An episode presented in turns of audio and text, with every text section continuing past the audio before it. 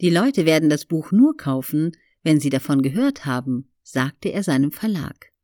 Wo sollen sie davon hören? Wenn sie wollen, dass es ein echter Erfolg wird, dann schicken sie mich nicht nur in sechs Städte.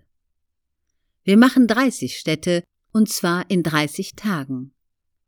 Der Verlagsvertreter war skeptisch. 30 Städte in 30 Tagen? Das ist Wahnsinn. Schwarzenegger entgegnete, man solle gerade jene Städte besuchen, in die Stars normalerweise nicht gehen.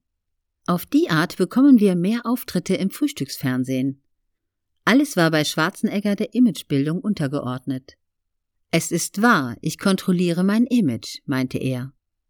Wenn ich es nicht kontrolliere, wer dann? Jeder versucht aus der Presse das Beste herauszuholen.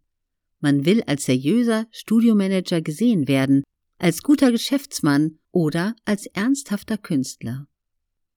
Politiker machen das die ganze Zeit. Jeder versucht, ein Image von sich zu entwerfen. Egal was man im Leben tut, Verkauf gehört dazu. Andere Schauspieler und Buchautoren machten nur ungern Werbung. So erklärte Schwarzenegger. Die meisten stellten sich auf den Standpunkt, ich mache mich nicht zur Hure. Ich bin schöpferisch tätig und will meine Ware nicht wie sauer Bier anpreisen. Das Geld interessiert mich ja auch gar nicht. Zu viele Schauspieler, Autoren und Künstler hielten Marketing für unter ihrer Würde. So Schwarzeneggers Erkenntnis. Aber egal, was man im Leben tut, der Verkauf gehört dazu.